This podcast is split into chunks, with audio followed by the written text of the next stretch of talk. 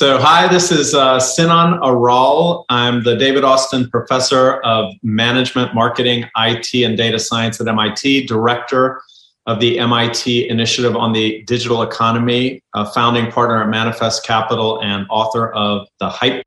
This, this is, this is diversified, diversified game. game. game. game a podcast giving entrepreneurial advice from a diverse and inclusive perspective with Kellen. He may agree, he may oppose, and it's more than just race, it's about, you know, ideas. So let the game begin.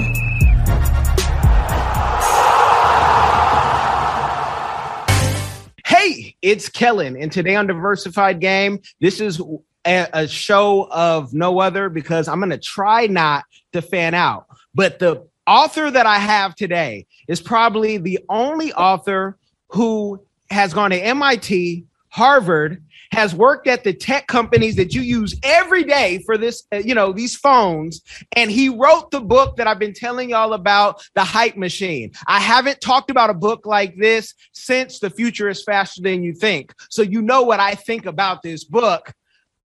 Aral welcome to the show. How are you doing? Thank you. I'm doing very well. It's good to see you. Good to be here. Thanks for having me. I thank you for coming on and taking the time. I, I just, you know, this this book that you wrote, it's like you mentioned your friends who could have wrote this book, right? But they didn't. You wrote this book on where social media was and where it's going. What what made you like put this book out to scare half the population who wrote it and then to have the other half say see i told you. I knew that facebook could read my thoughts. I knew i wasn't crazy. And you know so what made you do that? Well i'll tell you when i first started researching this stuff literally 20 years ago people thought i was committing career suicide. They said basically sinan if you devote your science to this inconsequential technology that's just about like stupid cat memes uh, and things like that. What you ate for dinner last night. It's going to be a complete waste. This is not going to be a consequential technology. And I kept saying to them, I said, you know what? I disagree. I think it's going to be really important. It's the next level of human interaction, collaboration, coordination, algorithmically driven, and so on. I think it's going to have profound effects on our democracies, our economies, our public health. And it turned out that I was right and they were wrong. Uh, and so I had to write a write a book to put it all in their face. but I, I, want people to really understand because some of the things you say in the book are things that aren't supposed to be said outside of certain walls. And were you at all like worried that wait they might try to like have me locked up in a airport. You know, I don't want to say the name because like in playing with cats and skateboards all day, or have me, you know, hiding out in in Russia. Were you all that worried about, you know, what could happen after this information? You know, it's funny. It's funny you say that because I wasn't worried, but I did have a conversation with my father on the phone. And he had read the book, and this was before the book was coming out. And he said, You know, Sinan, what, what are you doing about security? And I was, and I said, what, what do you mean security? Uh, I had no idea what you're talking about. And he said, well, you know, there's a lot of powerful people that aren't going to want to hear a lot of this and are not going to want to be sort of publicly uh, outed for some of the things that they've been doing. And he said, particularly uh, Vladimir Putin and Russia. And he said, you know, uh, those those folks are ruthless when it comes to reaching across borders to get at people that they uh, don't like what they're saying or are threatening to their power and so on. And, you know, I had never even thought about it until that moment. I did not get a security detail or anything like that. I just uh, from I'm just broadcasting from an undisclosed location. Let's put it that way. and have you found that you know that you should have, or have you just found that everyone's like, wait, he didn't lie in the book? I mean, he told the truth, and the truth was going to come out eventually. Yeah, you know what? I think that now uh, many, many more people are saying uh, what I said uh, first in the book. Uh, and now there's this growing chorus of um, you know uh, of people that are sounding the various alarms. And so i feel more like i am in broader company now. So i think that the threat of what i wrote is uh, declining over time with regard to my own personal safety. So uh, i'm not worried about it. And now when those people talk about it you know, and, and it's like myself, there's things that I say, and people say, Kellen, how'd you know that? I just heard that. And I'm like, well, it's discernment, you know, or it's me reading something. It's not, you know, it's, it, but you actually have the proof, the facts, because you were there and you, you know, put some of that technology together. Um, it's different from hearing it from you. So I'm glad to hear that no one's coming after you because I can't wait for like a part two and, you know, giving us more detail details, but having the MIT, the Harvard connection, and everything, I, I, worry about the connections you don't tell us about, right? I'm like, is this guy AIC? You guys spell that backwards, right? Uh, because you know what? What does he really know about Interpol? Um, are how crucial were going to these educational giants to your career? Could you have did it if you went to Cal or Stanford? Um, well, so I, I was um, many years ago uh, approached by the NSA. And uh, I met with the director of the NSA, and he was interested in understanding um, what kind of signals there are in this data and so on and I was approached to sort of uh, advise the NSA and and so on, and I turned it down uh, for a variety of reasons.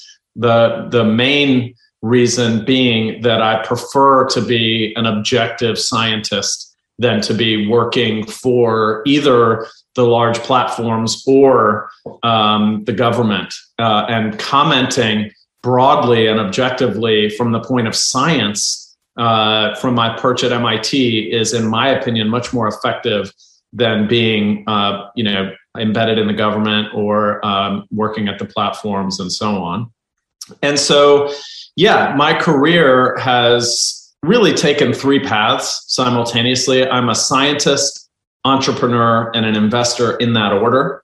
So I'm a scientist first. Everything that I do leads with the scientific research that's all peer reviewed and published in journals like Science and Nature and other places like that.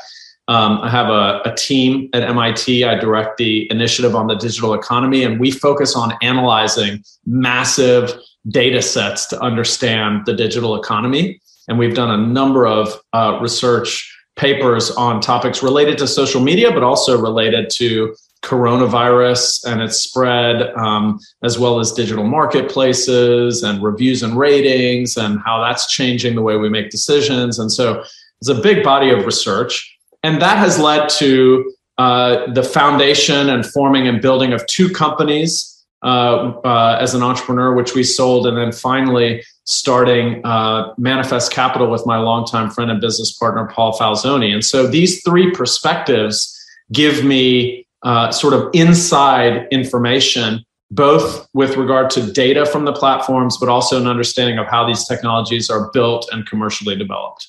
I can hear someone say right now, he also might have turned it down because it would be a pay cut. Um, you know, um, having so, and, I, am trying to have a teachable moment for uh, the 14 year old right now listening to this, saying, "Wow, he turned down the NSA, where I, you know, I just hacked into the wrong site and now I'm on their list." Um, is political ambitions at all being the CTO of the United States is any of that ever in your future even at 70 or 80 you know when you can say you know what? I just want to collect and and be notarized for what I'm doing. Do you even have those ambitions?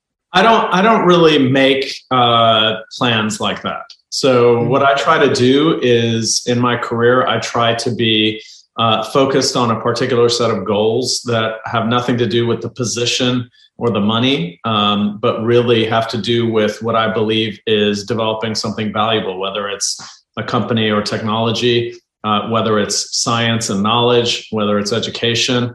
Um, and then to adapt to the opportunities that come my way. So I certainly wouldn't say that I would turn down any particular position or that I would definitely take it.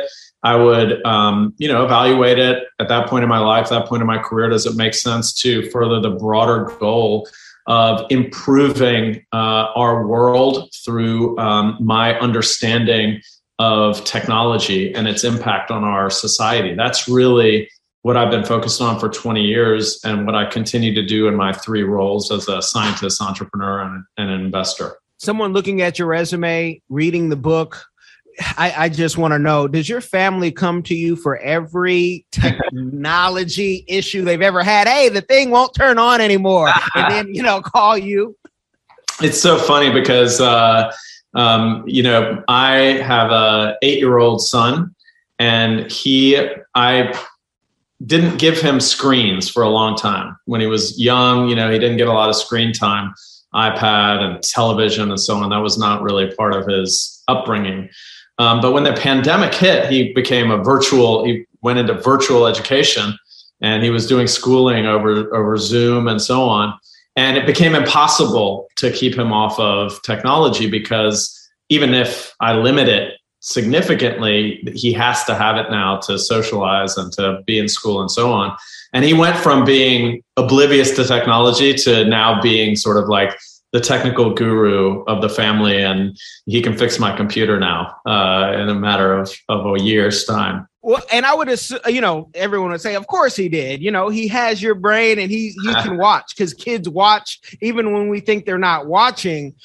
But where is your limitation in technology? Because I could see someone coming and saying, Hey, could you take my Synology unit apart, put it together? And you're like, Hold on, my focus yeah. is on this, not that. Like, where just so you know, people can see that everyone has limitations. What part of the technology, the computer, the software, do you not like dealing with?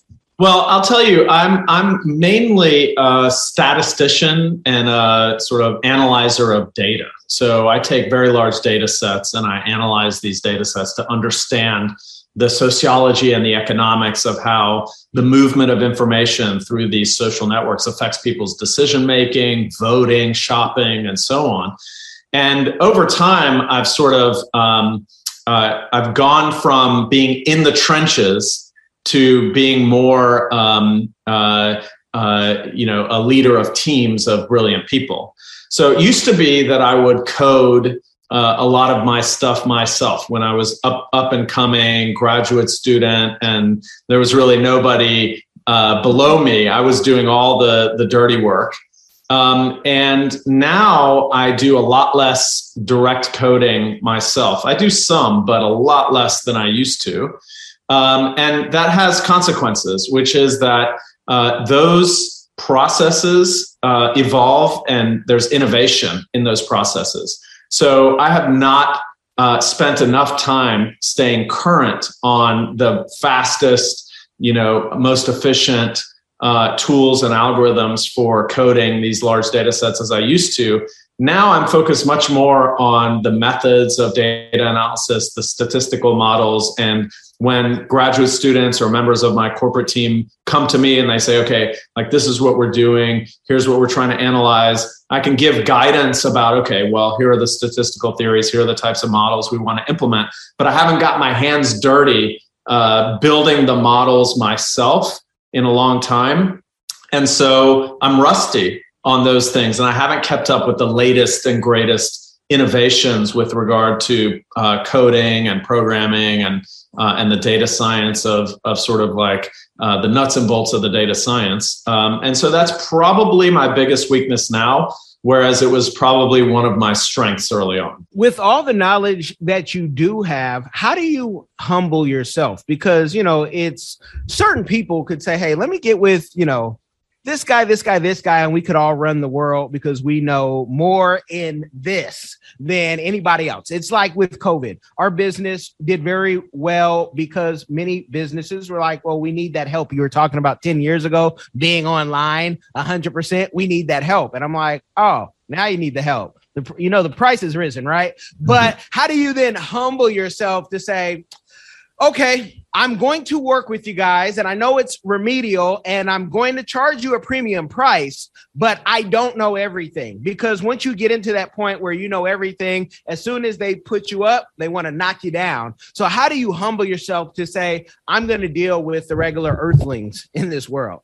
I got to say, I think it's actually incredibly easy to be humble when you do the kind of work that I do. And the reason is because when you're sort of um, doing the science uh, at this scale and at this level, you realize how little you actually know. So we have published some uh, what have been uh, lauded as sort of very important and interesting results. But at that at that sort of bleeding edge, um, what you you peer over the edge and you say, "Wow, I'm really kind of clueless to a lot of things that I can't see."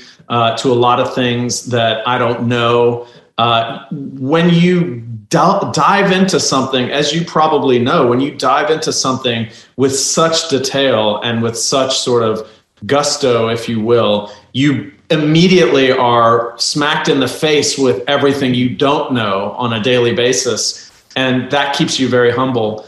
The other thing that's really easy, that, that makes it very easy to be humble, is that I work with extremely smart people that are always checking me all the time.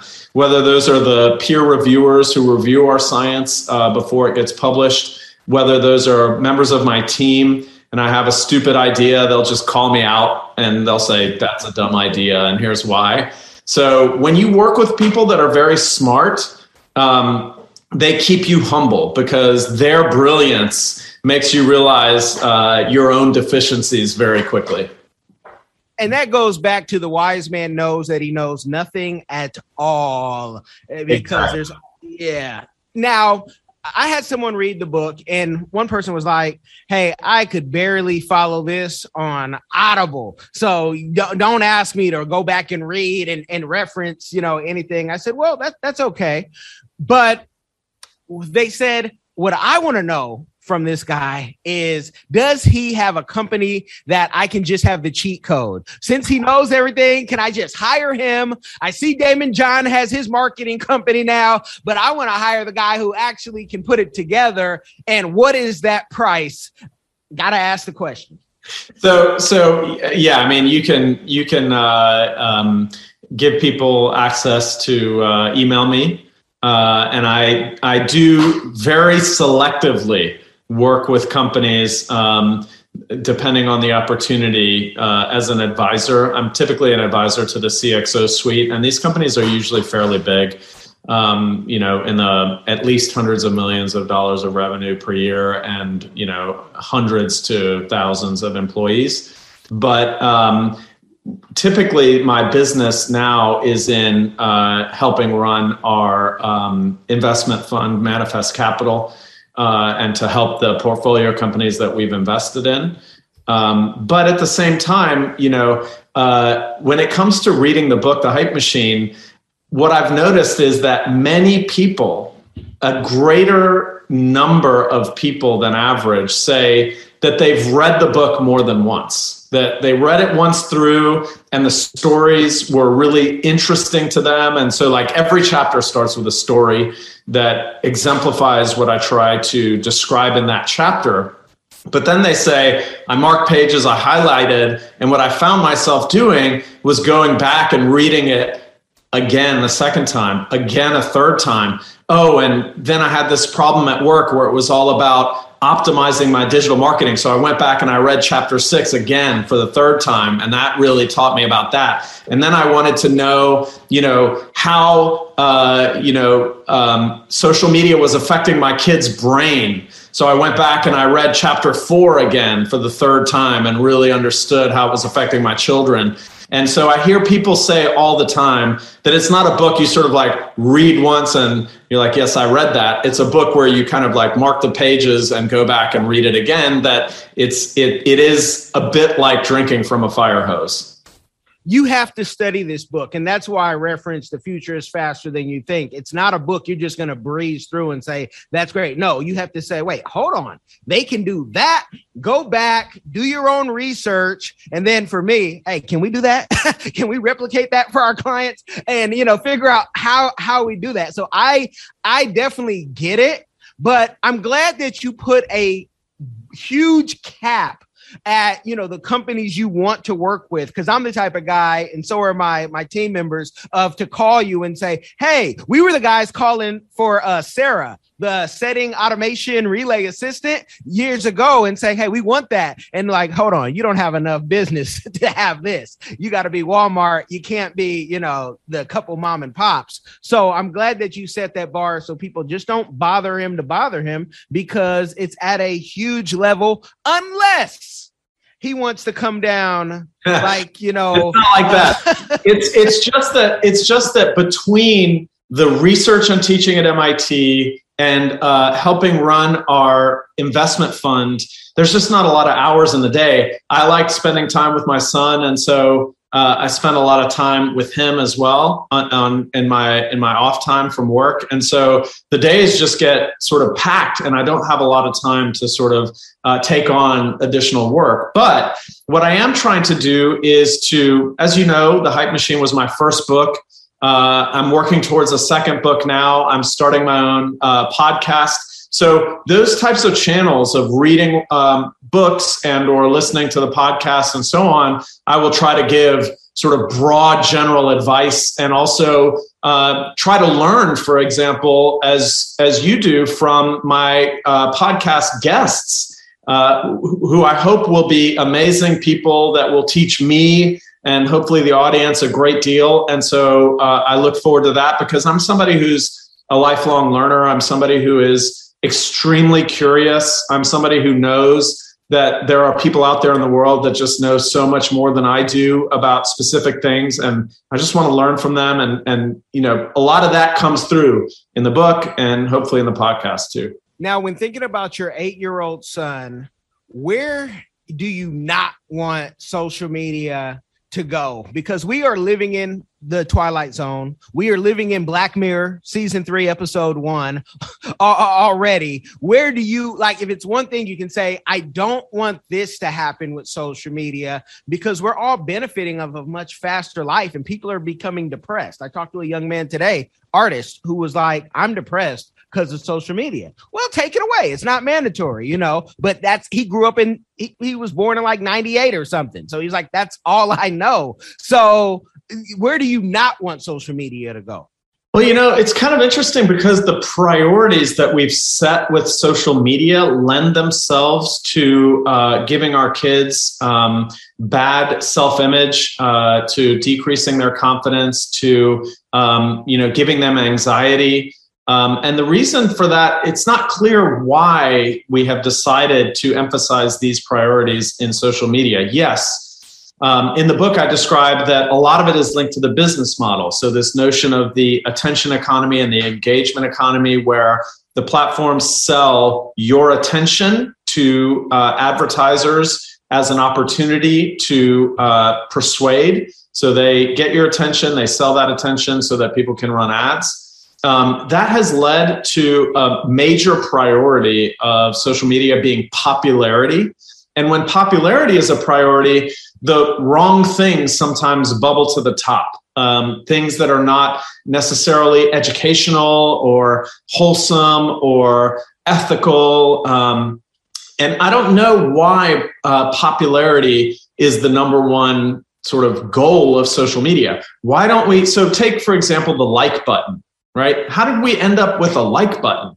When, when the, the number one metric that social media is measured on is how many people like it, then you're built on popularity. But why isn't there a truth button or a this taught me something button? Or like you get credit and access to more followers when you're educational or when you impart you know some sort of helpful uh, wellness or um, truth or scientific knowledge you know we haven't prioritized that. We have we uh, you you can't manage what you don't measure, and you are measuring popularity, you are privileging popularity. That's making kids chase popularity. That's making them depressed when they don't have popularity.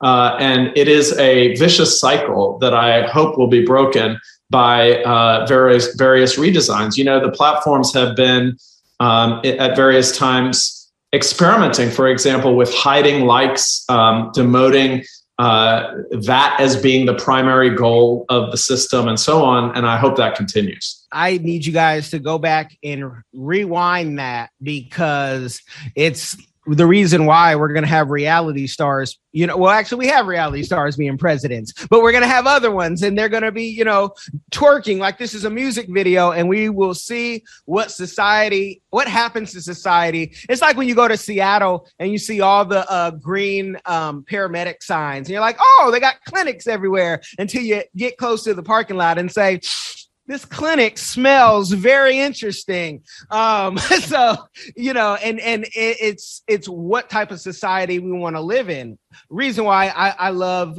being a nomad and that's the lifestyle for me and my family. Now with all the success that you've had and i truly believe the best is yet to come what is a community give back that you are doing or that you'd like to do in the future that you haven't mentioned already yeah, absolutely. So great question and thank you for that. I you know, when it when it comes to success or the future and so on, I feel like I'm just getting started. I feel like I have a ton of energy and I've got a lot of ideas that I'm pursuing now that I and I I I uh, you know, I think it was OutKast that said, "You're only as funky as your last cut." So I don't really dwell on what what we did in the past. I'm really looking forward to what we're doing right now. We've got a bunch of papers under review. We're working on a lot of huge projects. We're embarking on new research projects, for instance, about the metaverse and what that's going to look like, and so on, that are going to be fascinating. Giving back. So throughout the uh, time that I've been a scientist, uh, since the beginning, since day one I have been focused on uh, sustainable development uh, in uh, different parts of the world, and I'll give you a couple of examples. I'm from Turkey originally, and so you know, um, you know, Europe and the United States are not really the only purview uh, or interests that I have. When I was in graduate school, uh, I worked on a project, for example, called Sustainable Access in Rural India, which was about bringing um, wireless and local loop uh, internet services to poor rural villages in India and understanding how that affected labor markets, how that affected health information, how that affected um, price information, and whether that could rationalize and reduce the price of basic uh, commodities like dal or vegetables uh, in various markets that are separated from each other in geographies. And the goal of that was to um, bring sustainable development to um, rural India. I've worked, for example, uh, at length um, on HIV in South Africa. We've got uh, a big set of projects now that are randomized controlled trials in South Africa nationwide uh, trying to promote HIV testing. I don't know if you know this, but um, you know, in South Africa, you know, the prevalence of HIV in the United States is less than one percent, but in South Africa, it's about fifteen percent, and in some um, some small towns, it's closer to fifty percent. So, like one in two people have HIV uh, in some of these towns in South Africa. Now, there was a big movement in South Africa to bring antiretroviral drugs uh, to the public at low cost. And that was a very hard fought social movement that was successful. So na- now ARVs are available at low cost to the public. But um, the main impediment to addressing the HIV epidemic in South Africa is that uh, people don't get tested enough. So they don't know their HIV status and then they don't get on the drugs. And the number one reason people don't get tested is because of stigma. And so, uh, what we're working on is instead of having government billboards that promote HIV testing, what if we did peer to peer spreading of the message of HIV testing, where the messages come from your trusted friends and family rather than from government billboards? could that improve HIV testing in South Africa? And we're doing a nationwide uh, randomized controlled trial using social media like Facebook and WhatsApp to spread HIV testing messages and to incentivize them to give people free minutes on their phone for every test they take and for every test they refer somebody else to, kind of like the referral programs you have for Uber or Lyft or Dropbox. We use those for HIV testing in South Africa as well. Um, so we're doing a lot of scientific research in Africa, in uh, in the subcontinent, and so on to work on sustainable development. And at Manifest Capital, we have a plan uh, to establish what we are uh, talking about as a progress fund that would be a uh, for profit sustainable development fund that would be designed to um, fund technologies and companies that would solve some of the world's biggest challenges, whether it is food insecurity or water quality, uh, et cetera. So we we have a very sincere dedication uh, to giving back, to trying to make the world a better place, and that is uh, really one of the most important goals uh, for me in my life.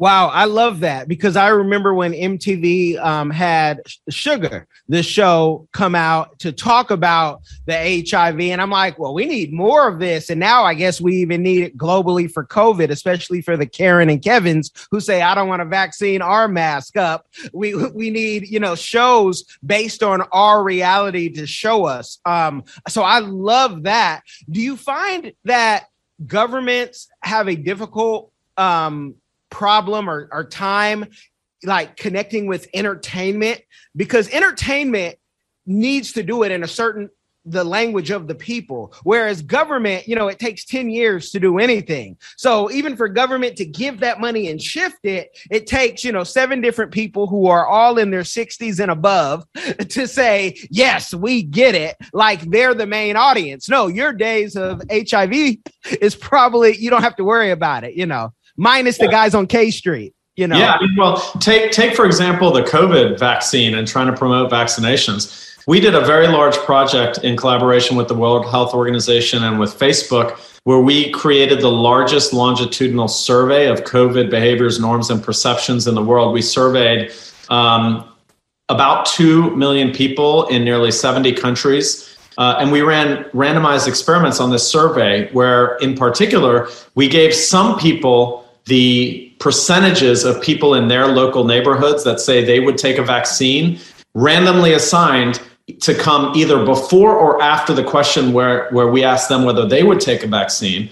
And what we found was that giving people truthful, very basic information about the fraction of people in their neighborhoods that would take a vaccine uh, increased vaccine acceptance by four to five percent and was most effective for people who didn't know if they would take a vaccine and for people who underestimated the number of other people in their local communities that would take a vaccine. What this means is social proof works. In other words, when you see leaders in your community getting a vaccine, promoting the fact that they're uh, getting a vaccine, it actually encourages people to get a vaccine. So when President, former President Obama got a vaccine in public, had it videoed and put that out to the world. That is very influential. When we were trying to promote the polio vaccinations, people like Elvis Presley publicly got their vaccination, and that was very helpful. And so from micro influencers all the way up to the Obamas of the world to show your uh, support for vaccines by demonstrating that you're getting a vaccine, we've shown in very large scale research can actually increase vaccine acceptance. So, this notion of influence and social media influence, uh, as I describe it, um, we have to get past this debate about whether social media is good or evil because the answer is yes and it all depends on what you say on social media, whether the outcomes are good or bad. As we promote, um, you know, vaccinations through this social proof and social influence, we have a greater likelihood of getting out of this mess that we're in with COVID. And those influencers are absolutely essential to that. The, I, I, I'll say one last thing about that, which is I don't envy the position of the White House or the government, for example, in the United States with regard to vaccine uh, communication because it's a really hot button subject. People are really um, have opinions about whether they should be getting vaccines or whether they should be forced to get a vaccine. I saw Talib Kweli today put on his Instagram, he hopes that they force people to get a vaccine. He supports forced vaccinations. I think that's an outlier view, but I understand where he's coming from because I also understand that vaccinations are the key to getting us out of this pandemic. Um, and but when you when it comes to sort of forcing people to do something like that, for some people it's against their religious beliefs and so on. It's a very tricky thing. I think that we should do everything we can to convince people to get a vaccine. Um, and the more micro to macro influencers we have promoting it, uh, the better. We've got people, you know, there's a guy called uh, Valentine who is a, a conservative radio show host, okay? And he was anti vaccine to the limit. He was really against the vaccine. And then he got COVID, okay? And he, and then he was like, wow, I was wrong. Everybody should get vaccinated. And last week, that man died. And those kinds of events are the unfortunate result of sort of um, this vaccine misinformation, the vaccine denial uh, that that has plagued uh, the last three decades for us. The, this, by the way, the story of vaccine misinformation is a fascinating story, which I also tell in the book. Yes, yes. And, and, you know, I knew a lot of guys who were against antibiotics their whole life until they got gonorrhea. And they got the clap. Hey, I need to run and get that. So it's always until maybe you experience it as a scientist. And this is clearly for the 14 year old and my wife, who also is a scientist. How do you cope with hearing all the fake data and stories from people who didn't even pass chemistry when you see them on TV or online and you're like, that's not true? Yeah, it's frustrating. It's super frustrating. I saw a really interesting TikTok video the other day where they had side by side a vaccine misinformation video and then a scientist debunking it. So, running in the same time step, the person would make a claim and the scientist would say, no, that's not true. That's not how it works. And then they would make a claim, no, that's actually not true at all. And this is, this is how it works instead. And uh, that is how I feel every day when it comes to, to misinformation, scientific misinformation, public health misinformation. And it has real consequences. It has absolutely real consequences. It affects people's opinions. It affects their behavior. And when they make decisions like not getting vaccinated, um, not getting their kids vaccinated, it leads to a rise in measles. It leads to an extension of the COVID pandemic. And these have very real health consequences. People die. People die from this, and it's uh, and it's a real problem. Yes, and in Seattle, um, you know, the islands, uh, what is it? the the island right next to Seattle that you know you take the ferry. There was just a measles outbreak not too long ago because no one on the um, it started with the V. The island, nobody wanted to you know get vaccinated their kids for the measles. So I just yeah, you, you have to get vaccinated. Um, you know, before wrapping up, I would like to know: Are you friends with any conspiracy theorists that you know we hear shouting who always have data that they say they have friends in high places yeah i'm talking about you alex jones in a good way um you know are you friends with anyone in do you know q because sometimes they get this data and they just i i promise you i know the person who knows this stuff and they never say a name of course but i just want to know I don't know Alex Jones. I can I can definitely tell you that. Um, and and he's certainly not getting any information from me. Otherwise, he'd be singing a different tune in a lot of respects. Um, you know, one thing that that I describe in detail in the book, which I think is fascinating from a sociology perspective, is this notion of homophily, which is basically that birds of a feather flock together. We are statistically hundreds of times more likely to make friends with people like ourselves than with people of differing opinions. And that's bad in a lot of ways. In other words, that is related to the polarization that we see. Um, people can't speak, quote unquote, across the aisle because they don't ha- um, understand the other uh, side's perspective. I think we need more cross cultural dialogue in order to solve some of the major challenges that we face as a society, both globally um, and uh, even in the United States uh, alone. Um, but I don't think that uh, I don't I don't know I don't believe I know any uh, people who believe in QAnon. Um, if if they do, then they're hiding it quite well. Um, uh, and I don't think that uh, you know many of those conspiracy theories are in any way linked to credible scientific informers, as you as you noted, uh, that are sort of giving them the inside scoop. Um, uh, I'd be curious to know who those informers are. Okay, and folks, homophily, H O M O P H I L Y, because some folks are like, "What?" Google's right there. Ask Google. Do you think they'll ever?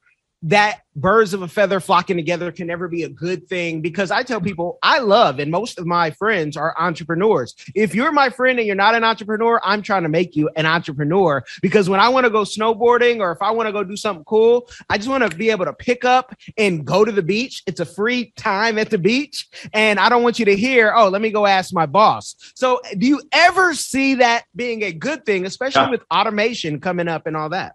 Yeah, no, we've seen that it can be a very good thing in a lot of ways. So, people that are uh, similar can provide professional support, social support. It creates really tight knit bonds because you've got a lot of commonality. And so, those friendships and those relationships are really thick and tight and really, you know, uh, strong relationships. Um, and when you are trying to, as a team, go take that hill over there, the tight knit bond of quote unquote brothers, if you will, uh, of you know the band of brothers in sort of a military uh, sense, going to take that hill with with your platoon. You need that trust. You need that high level of uh, really tight knit relationships. So research has shown that that can be extremely beneficial for some things. However, at the same time, we need in our uh, social networks to have diversity.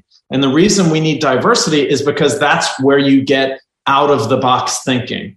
I prefer to call it out of the network thinking because really that's where ideas that you hadn't thought of come from. As a scientist, I've found talking to people in fields that are further from mine give me ideas about how to solve a problem in my field that people in my field who are that tight knit community hadn't even thought about before. And that sort of out of the box, out of the network thinking is useful for innovation, entrepreneurship, useful for science, useful for business, useful for um, scanning the landscape for new opportunities, and so on. So, really, the best kind of networks are the ones that have a little bit of tight knit homophily, where you have similar people together uh, working as a tight knit group, and then you have lots of diverse uh, connections outside, going from within that group to outside, getting you all of that out of the box thinking that sort of jars your public perception of the world and makes you think differently.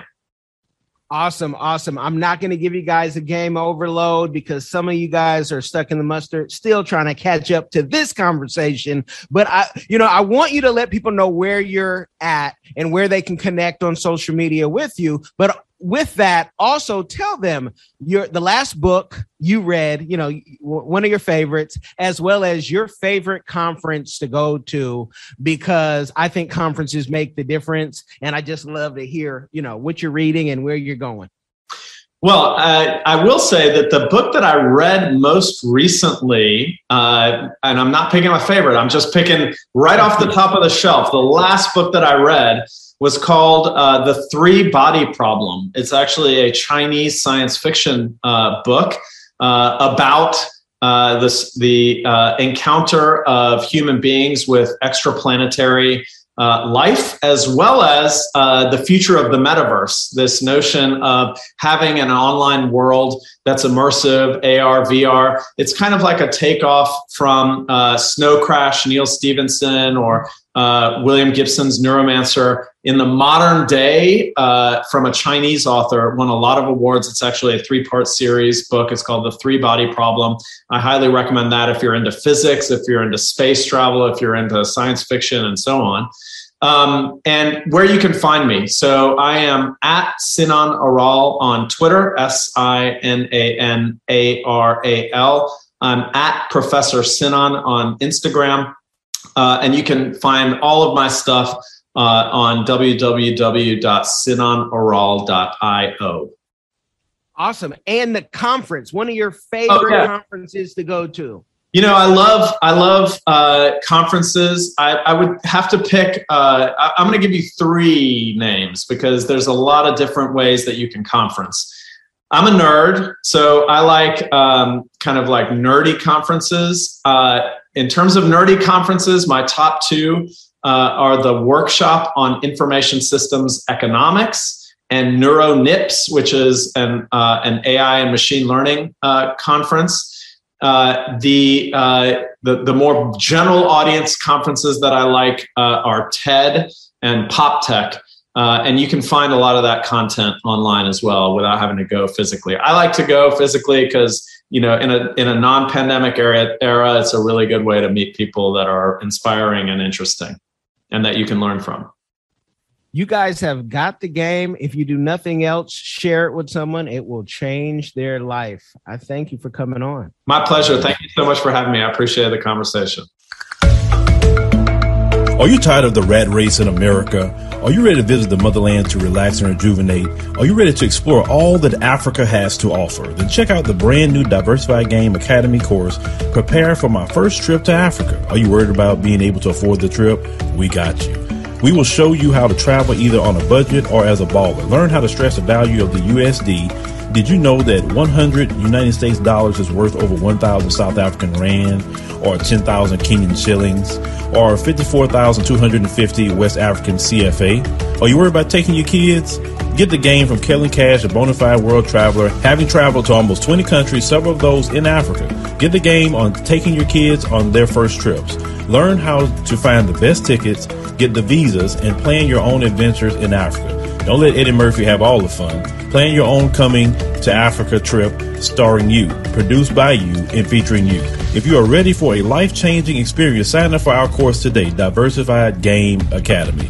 Get prepared and purchase at diversifiedgame.com.